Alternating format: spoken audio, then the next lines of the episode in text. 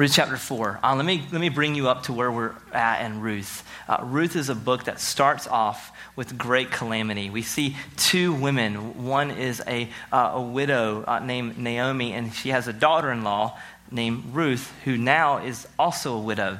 They, it starts off where they flee from their hometown or their home city, Naomi does, to a place called Moab. She flees from Bethlehem, which is called House of Bread, and she moves away because there was a great famine in the land. The, move, the, the story, the movie, the story continues uh, with uh, 10 years of difficulty and trials throughout their family. You have uh, really three funerals. You have Naomi's husband, Elimelech, dies, and you have her two sons, Mahlon and Chilion, die. And that leaves her now with two daughter in laws. One's named Ruth, and one's name is Orpah. Uh, Ruth clings to her mother in law and stays with her, and now she moves back to Bethlehem because she hears that God is once again providing for the Israelites. And so they come back to Bethlehem and they have no husbands to take care of them. And so Ruth, the faithful daughter in law, goes and gleans in the fields. Now, because they don't have provision, she has to do this. This is sort of like going to a modern day soup kitchen to, to be provided for. This is what Ruth has to do for her mother in law. And her mother in law is hoping that one day God would provide for her a man, a redeemer that would protect her and that would provide for her. And so the scriptures tell us that she happens to land and end up in the uh, gleaning in the field of Boaz. Boaz is a stud. Write that down, ladies. Boaz is a stud. He ends up in his field, and what happens is seven, uh, seven months uh, plus, he allows her to glean in his field. He is a man who's protected her, he's a man who's provided for her. He's shown, uh, the scripture says, his kindness to her. And so you see this story unpack, and you're thinking this is going to, he is a guy who's looked at Ruth and he, he saw favor in her, and like he wants, and he's pursuing, and you're thinking, certainly in seven months, he's going to ask her out on something, and he doesn't. He doesn't have any game. Write that down, ladies, as well. He doesn't have any game, and uh, he doesn't pursue her, doesn't make those first steps. And so she has the crazy mother in law who begins to give her really bad advice, and she tells her, kind of nudges her, look, he's going to be at this place in the middle of the night. It's actually where a lot of prostitutes hang out. It's going to end up really well. Just go down, and lay down beside him, and uh, tell him, you know, that you want him to marry you. That's, it's going to be fine. And this is where we learn that God sovereignly works through really bad advice, and he does. And uh, so she's there um, laying beside him, telling him that she wants him to pursue her in marriage. He's blown away because she's younger. I don't know if he's an ugly dude or not, but he's, he's, he's shocked that she wants to marry him, and he's humbled, and he says, Well, I can't because there's a closer kinsman in line that, that should marry you. And so we'll explain a little bit of what that means, but there's, there's a closer kinsman, and so there's a, oh, really? And so finally, at the very end of Ruth chapter 3, Naomi finally gives good advice. She tells her daughter in law, Ruth, look, Boaz is going to take care of this and let us wait and find out what happens. And now, chapter 3 ends with everything, all, everything that's happened in, in Ruth is now on the hinges of a sovereign, kind, and gracious God. And we really don't know what's going to happen next until we get to Ruth chapter 4. And that's where we're at this morning. Ruth chapter 4, starting in verse 1. It says this Now Boaz had gone up to the gate and sat down there. And behold, the Redeemer of whom Boaz had spoken came by. Now, here's, here's what's taken place here. Um, you have this nearest of kin that should have stepped in for Ruth and Naomi. I'll explain how this works in a moment. He is called a redeemer. Okay? Now, let me explain what this means uh, culturally for these people who were, who were living in this culture. Let me explain how this worked. A redeemer was to come in and help a family member, specifically a widow who is struggling. And so there's two ways. Now, stay with me here because it's very important. There's two ways that a redeemer would provide for the widow or the one who is having a, a great amount of suffering in their life. And this is God, He's putting a provision in where these people would be provided for who are suffering. And so, what he does, uh, the first thing that he would do is you would see a provision for land. Now, if you, if, if you want to hold your place in Ruth, flip over to Leviticus 25. Let me just show you how God has set up a provision for people who were suffering, specifically widows. Leviticus 25, verse 25, it says this If your brother becomes poor and sells part of his property, then the nearest redeemer shall come and redeem what his brother has sold. If a man has no one to redeem it, and then himself becomes prosperous and finds it a sufficient means to redeem it, let him calculate the years since he has sold it and pay back the balance to the man to whom he sold it, and return it to his property. But if he doesn't have sufficient means to recover it, then what, what, he so, what he sold shall remain in the hand of the buyer until the year of Jubilee. In the year of Jubilee, it shall be released, and he shall return to his property. So a redeemer was supposed to uh, be provision for the land. So if, if a woman was stuck with land, the redeemer was supposed to come and take it so that her families from generations to come could be provided for. All right? So land was a big deal in this culture. So if you had land, you could, you could help people that came after you and, and, and their grandbabies and their grandbabies. You could, you could do that, all right? And so what's happening is this Redeemer is supposed to step in. This is God's way of providing for people who are suffering to come in and take that land. So not only is there a, a, a, land responsibility for redeemer, but there's also a marriage responsibility for a redeemer. All right. Now look at. Let me show you this in Deuteronomy 25. Deuteronomy 25, verse 5. It says this: If your brothers go, if your brothers dwell together, and one of them dies and has no son, the wife of the dead man shall not be remain outside the family to a stranger her husband's brother shall go into her and take her as his wife and perform the duty of a husband's brother to her. And the first son whom she bears shall succeed the name of his dead brother, that his name may not be blotted out of Israel. And if the man does not wish to take his brother's wife, then his brother's wife shall go up to the gate to the elders and say, my husband's brother refuses to perpetuate his brother's name in Israel. He would not perform the duty of a husband's brother to me.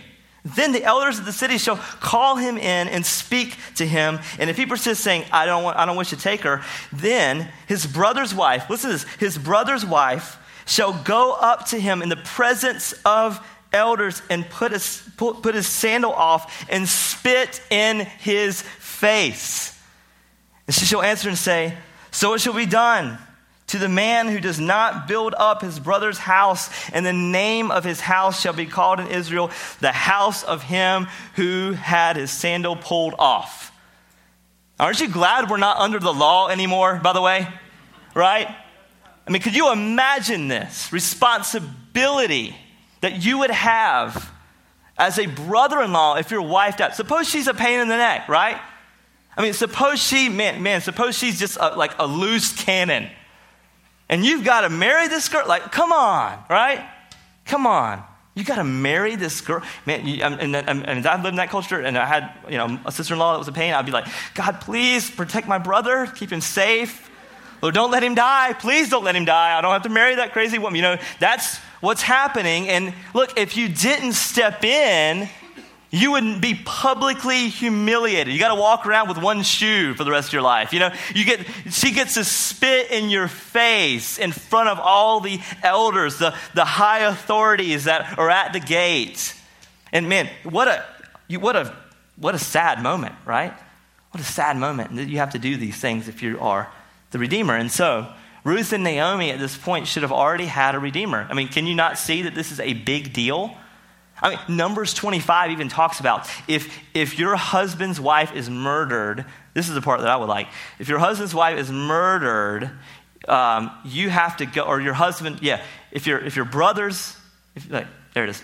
If your brother's murdered, all right, if your brother's murdered, you have to go and avenge his death. Now, I would love that part, like the brave hearts stuff. I would like, I'll sign up for that part, but marrying your wife, no thank you, right? I'll avenge her death, and I, that will be my, uh, my, my moral obligation to the law, but I will not go and marry her, like, right? And so this is a big deal in this culture, the, the Redeemer, the kinsman Redeemer that would step in and provide for the absent husband who dies, right?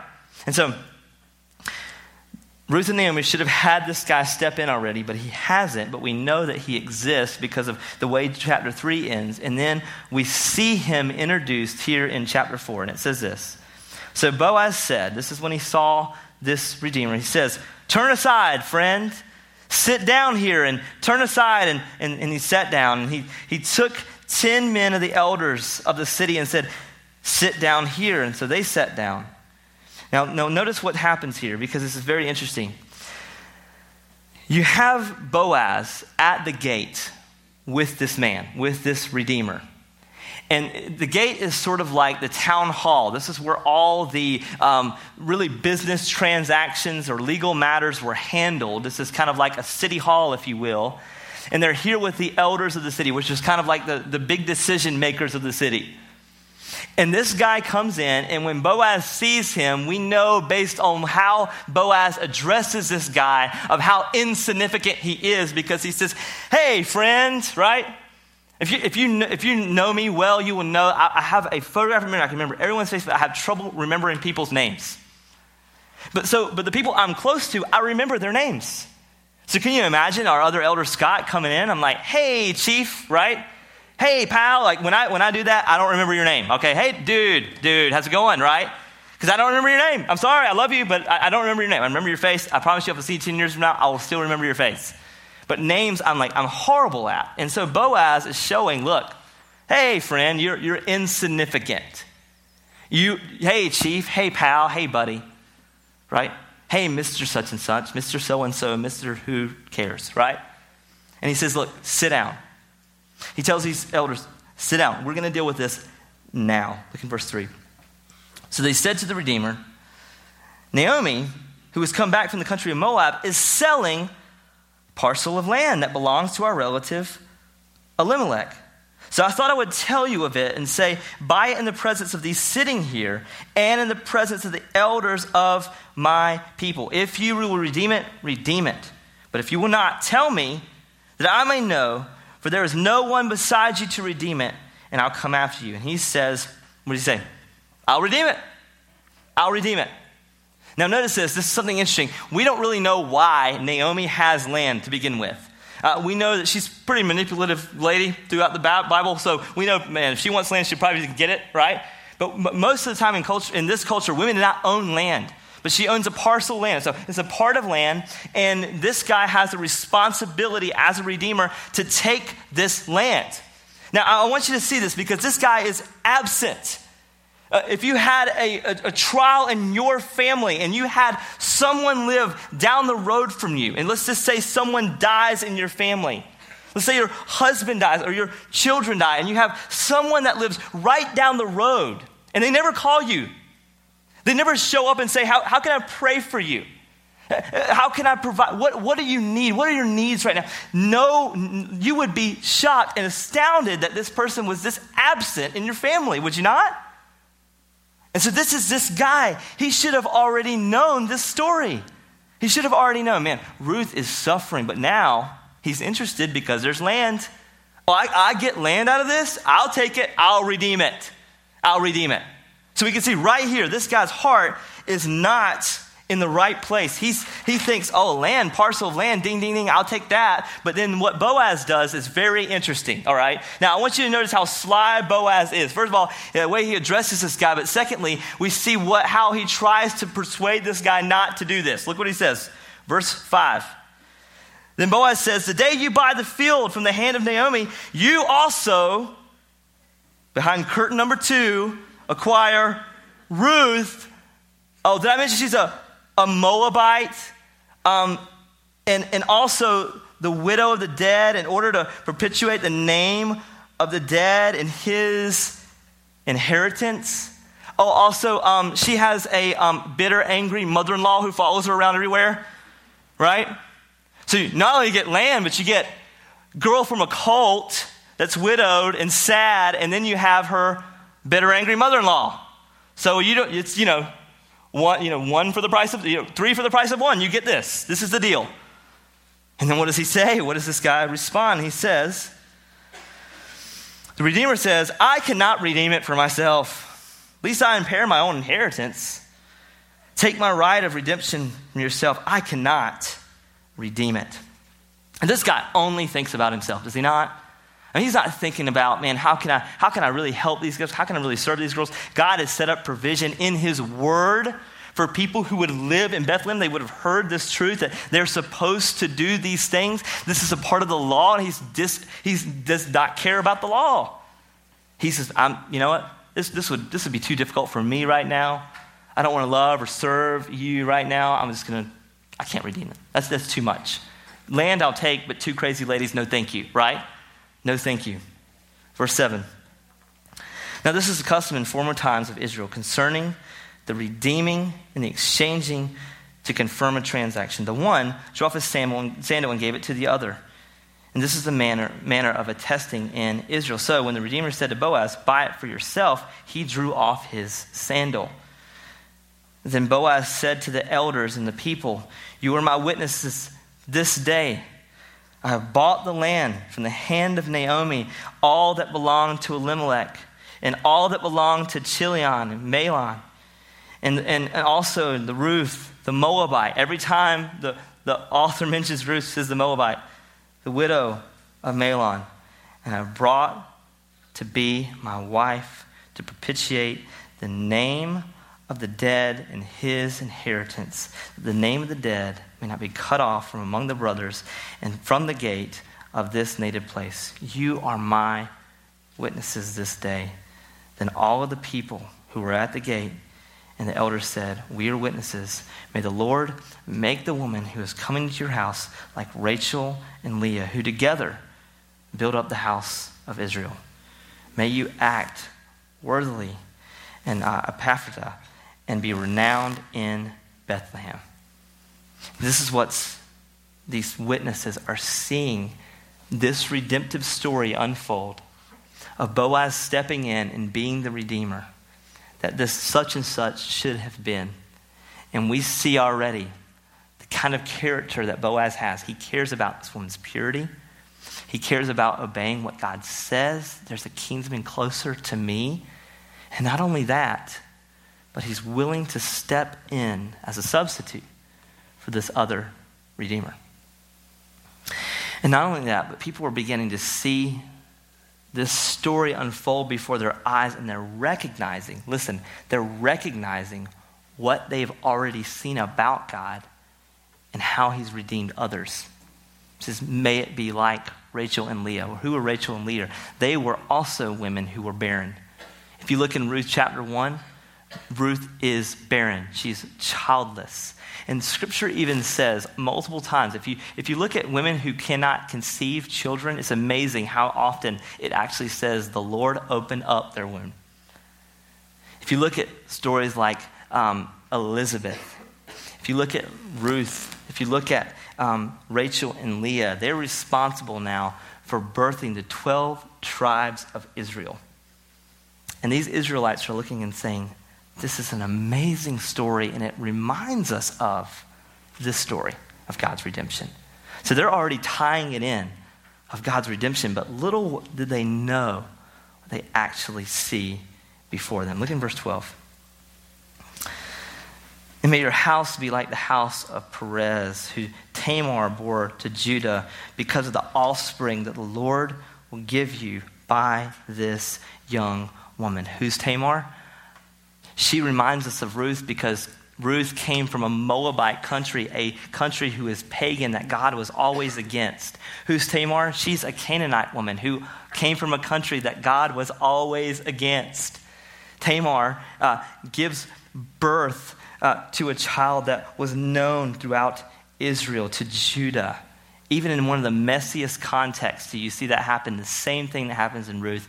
Ruth uh, gives, is going to give birth to a child here in a moment that in a place where, called the judges, where everyone does what is right in their own eyes. And it just blows your mind because people are already noticing and comparing this reminds me of a story where God redeemed this family. This reminds me of a story where God redeemed this family. And may it be known that it would be the same way with Ruth and Boaz. And so, verse 13 is going to be a crux that shows us how God brings all of these things together. I want you to notice some of the language in verse 13. Verse 13, it says this So Boaz took Ruth, and she became his wife, and he went into her, and the Lord gave her conception, and she bore a son. Everything that we've seen in Ruth so far is that the writer has been very explicit about the details.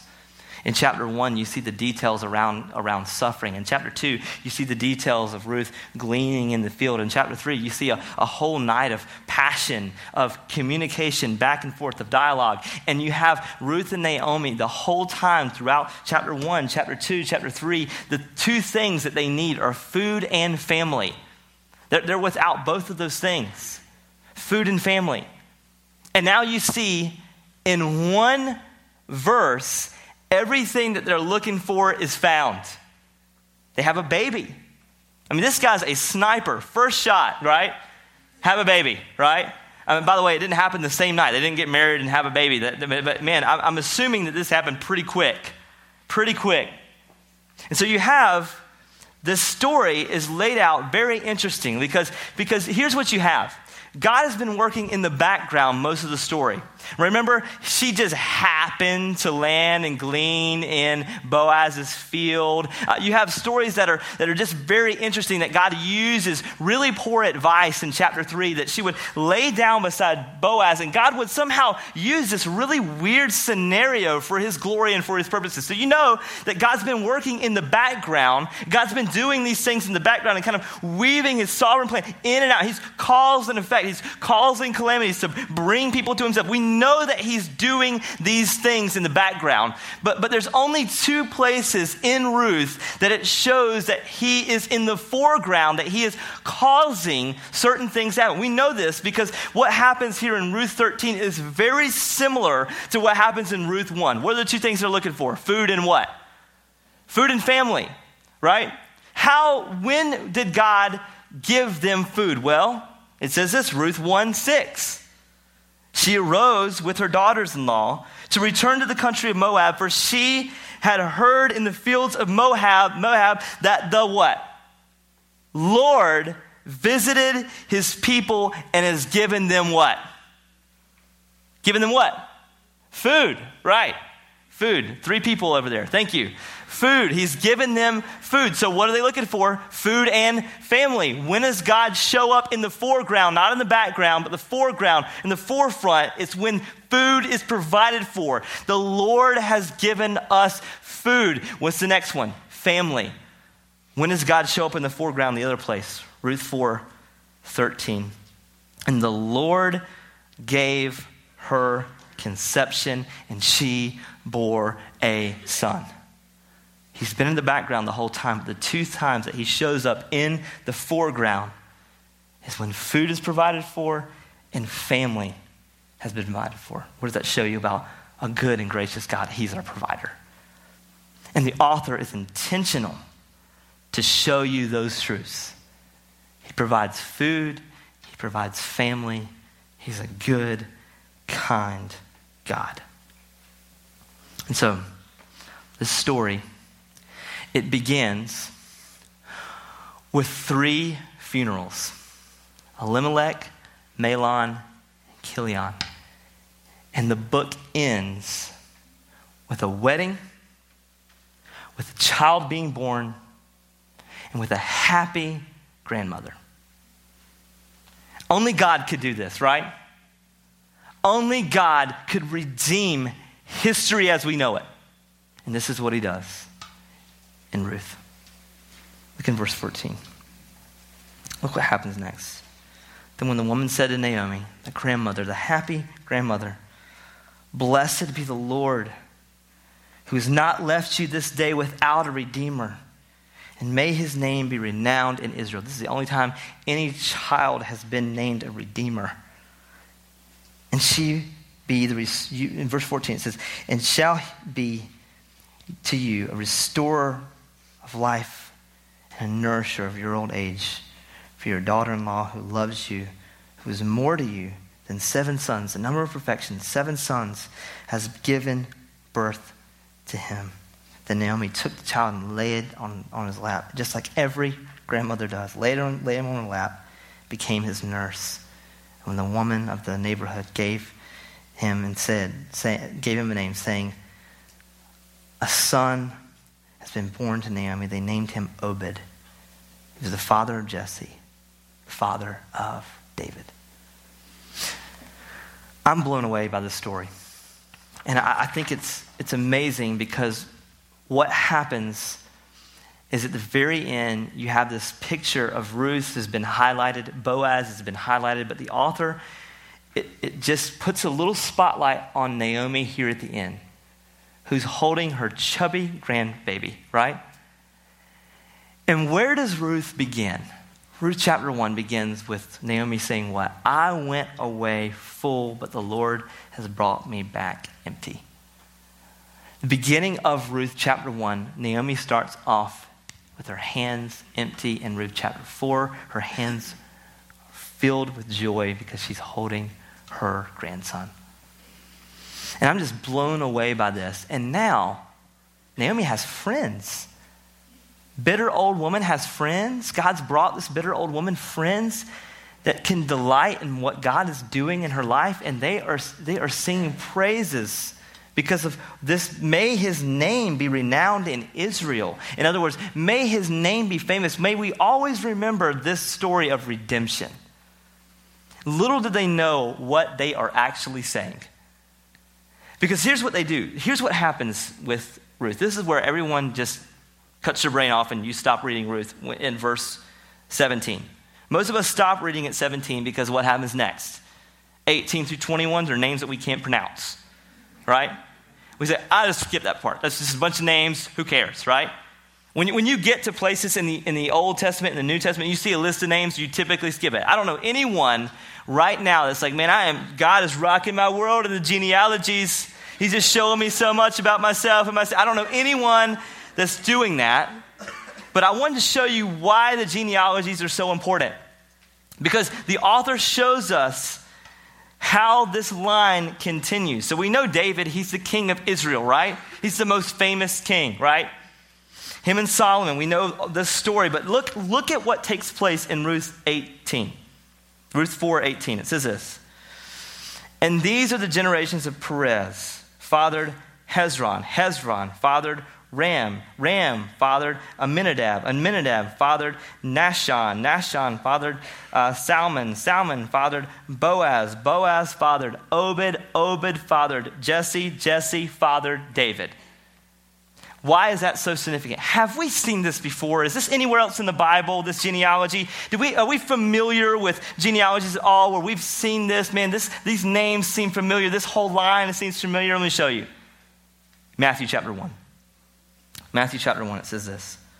If you were to start in verse 3, it says Judah, the father of Perez, and Zerah by Tamar, and Perez by Hezron. Hezron, then goes to um, Amminadab, and then uh, Nahshon, and then Salmon, and then Boaz, and then Obed, and then Jesse, and then David. If you were to even go down further, it, you have other kings Jehoshaphat, Uzziah, Hezekiah, Josiah. I mean, you keep on going down. Zerubbabel, my favorite. Um, if you have, you know, Jacob, and then if you get all the way down, all the way down to verse 16, and it says this And Jacob, the father of Joseph, the husband of Mary, of whom Jesus was born, who's called the Christ.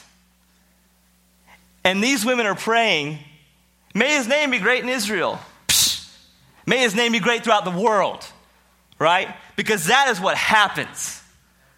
You have a messed up family that should never have any significance whatsoever. And if you even look at Ruth, it's not like the other Old Testament books where God is speaking through thunder. There's no big miracle that takes place. There's no burning bush. There's no tapping some rock and it turns to water. There's, none of that takes place. If anything, it's just subtle things of a love story. But then what God shows you at the very end with just a, a few amazing verses that this is tied to the big picture and the grand narrative of Jesus.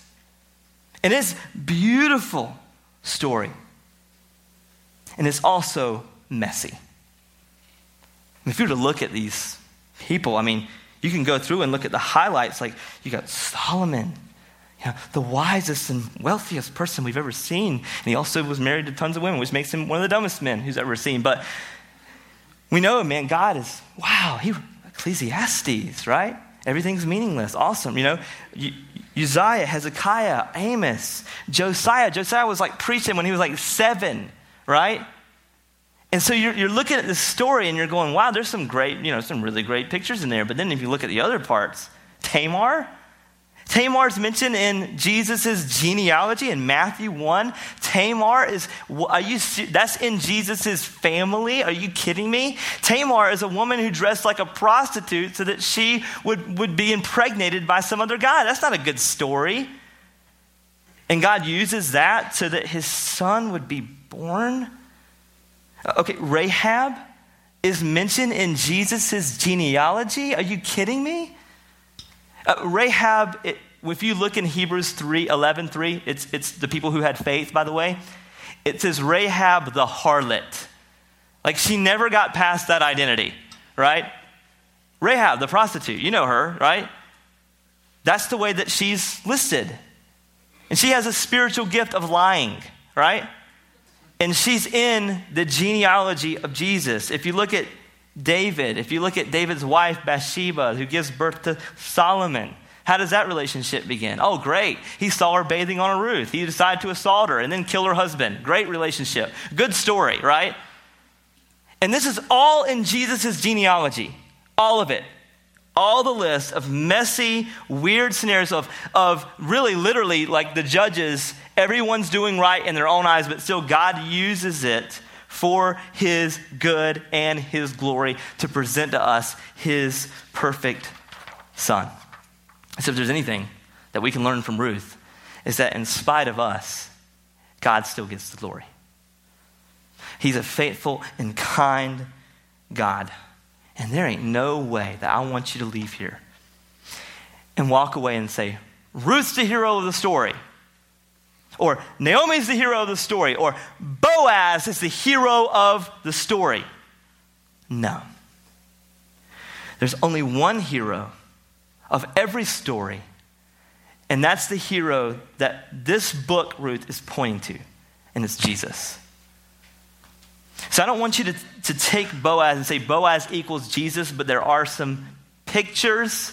This is an imperfect picture of a beautiful, wonderful picture in Christ. But let me just show you some comparisons, all right? Just as Boaz pursued Ruth, who was a foreigner, so does Jesus pursue us, who were once, as scripture says, alienated from God. Just as Boaz was a near kinsman to Ruth, so Jesus, in becoming a human being, made himself like us and near to us. Just as Boaz was able, he's able to redeem Ruth, so Jesus, in remaining sinless, is alone able to redeem us from sin. Just as Boaz was willing to redeem Ruth, so as Jesus became obedient to death, even death on a cross. So as Boaz paid the price to redeem Ruth, Jesus paid the price for us to be saved the blood of the cross by the shedding of his own blood, just as Boaz was faithful. Jesus is more faithful. Jesus is the true and better Boaz. And I, I, I, don't think this book was written so that the arrow would point to Boaz. I believe this book was written under the authority of God's word and the inspiration of his Holy Spirit. And the Holy Spirit doesn't act on his own authority. The Holy Spirit brings Jesus to light so that we could see Jesus beautiful and glorified and the King of Kings and the Lord of Lords. And so, what he's doing is he's using an instrument, Boaz, as an arrow to point down generations to generations to generations. The story is only about Jesus. And I want you to see that because there's no redemption outside of the name of Jesus. And when I take this story and I look at it, And I look at Mr. So and so, that's not mentioned, even in the genealogies. He ain't mentioned. God just uses a faithful man that he chooses to use for his glory. And then he uses a bunch of really messed up people for his glory. So if you're messed up and you're broken and you've got too much shame and you've got too much guilt over the sins in your life, listen, Jesus' family is pretty messed up too, all right? All right, there's, there's hope in the gospel. We can have a redeemed legacy that points to Jesus. Did you know that your life should be to point to Jesus so that when people look at you, they want to see Jesus more? When people look at your family, they want to see Jesus more. And I look at the story and I think about this is, this is how God has chosen to bring about his son into the world. And I'm blown away by my own family.